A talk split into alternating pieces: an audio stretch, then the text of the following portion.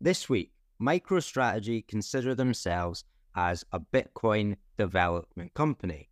Fidelity Investments are throwing Bitcoin into other funds. We have a special giveaway this week. And finally, according to the chairman of the US Central Bank, the economy is unsustainable. This is your Bitcoin in a nutshell for the week. Before we kick off, please remember to hit that subscribe button wherever you are watching or listening. Okay, let's dive into the top stories from the week. Something that is becoming a common occurrence each month.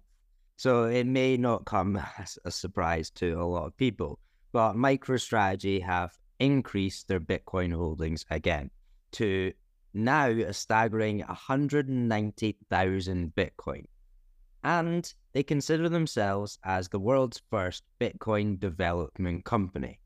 They stated this in their fourth quarter 2023 financial results webinar, which you can find in our newsletter, and I have included where to skip to, so you don't have to sit through all the boring stuff. You can just get straight to the Bitcoin important stuff they want to hear.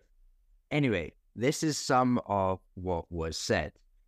We are a publicly traded operating company committed to the continued development of the Bitcoin network through our activities in the financial markets, advocacy, and technology innovations. As an operating business, we are able to use cash flow as well as proceeds from equity and debt financing to accumulate Bitcoin, which serves as our primary reserve asset. But here's why they consider themselves as a Bitcoin development company. They state, we also develop and provide industry-leading AI-powered enterprise analytics software. That was a mouthful. That promotes our vision of intelligence everywhere and using our software development capabilities to develop Bitcoin applications. We believe that the combination of our operating structure, Bitcoin strategy, and focus on technology innovations provide a unique opportunity for value creation. So this was a really fascinating watch. It's impressive to just see them adapt in the current environment. Bitcoin is shaking up. So much of what we know as money and understand as money, and now it's becoming who can learn and adapt the fastest. Okay, moving away from MicroStrategy. Next, we're moving to a tweet by Bitwise CIO. Bitwise are one of the new US spot ETF issuers. He highlighted that Fidelity have a 1 to 3% Bitcoin allocation in their all-in-one asset funds in Canada using spot Bitcoin ETFs.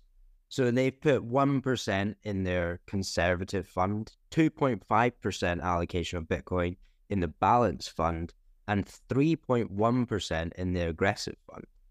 He poses the question of when and if this will become the norm for portfolios in the US. So what does this mean?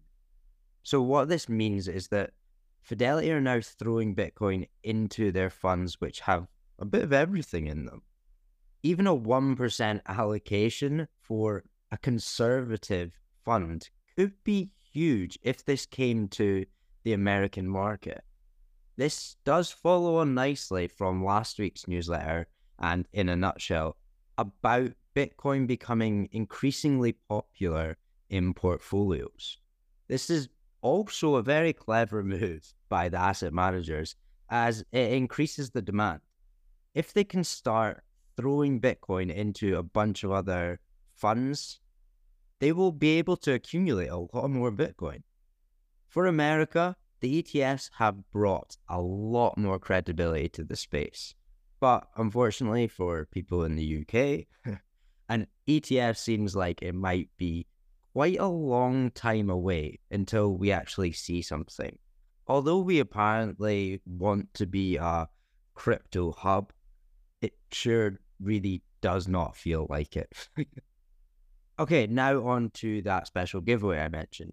One of the biggest Bitcoin conferences is happening in the Atlantic in just under a month now. Names such as Jack Dorsey, Lynn Alden, Michael Saylor, and me. I will see you there in Madeira. So on that note, we're going to do a giveaway. To enter, make sure you're subscribed to our free newsletter, which has all the information from today plus much more. But then simply email us with why you would like the ticket, and we'll pick the best answer. The email address is hello@bitcoincollective.co. I'll say that again. hello@bitcoincollective.co. And the winner will be emailed on Sunday, the 11th of February in the evening UK time. Okay, now we are moving over the Atlantic to America again. Jerome Powell, the chairman of the Federal Reserve, which is America's, or the US's, central bank, stressed long-term concerns about the US national debt, describing it as growing faster than the economy and thus unsustainable.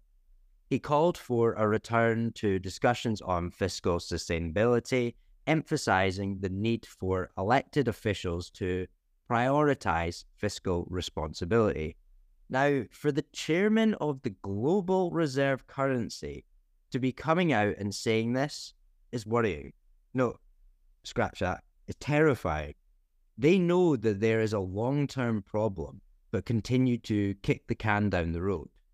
It's the future generations which will be most affected, which he mentions in the video. So everyone knows that there's a problem with the current monetary system. But the question is, are you going to sit back and rely on the people who caused it to fix it? Or are you going to cover your own back and protect yourself? It did give me a laugh as Jerome finishes the interview on "Integrity is priceless, and at the end, that's all you have, and we plan to keep ours." Okay, that's all from us this week. Thank you for tuning in. We have, as I mentioned, all of this plus way more, so please consider looking at the newsletter because there's a bunch more information in there with links to everything. Okay, thank you very much and have a great weekend.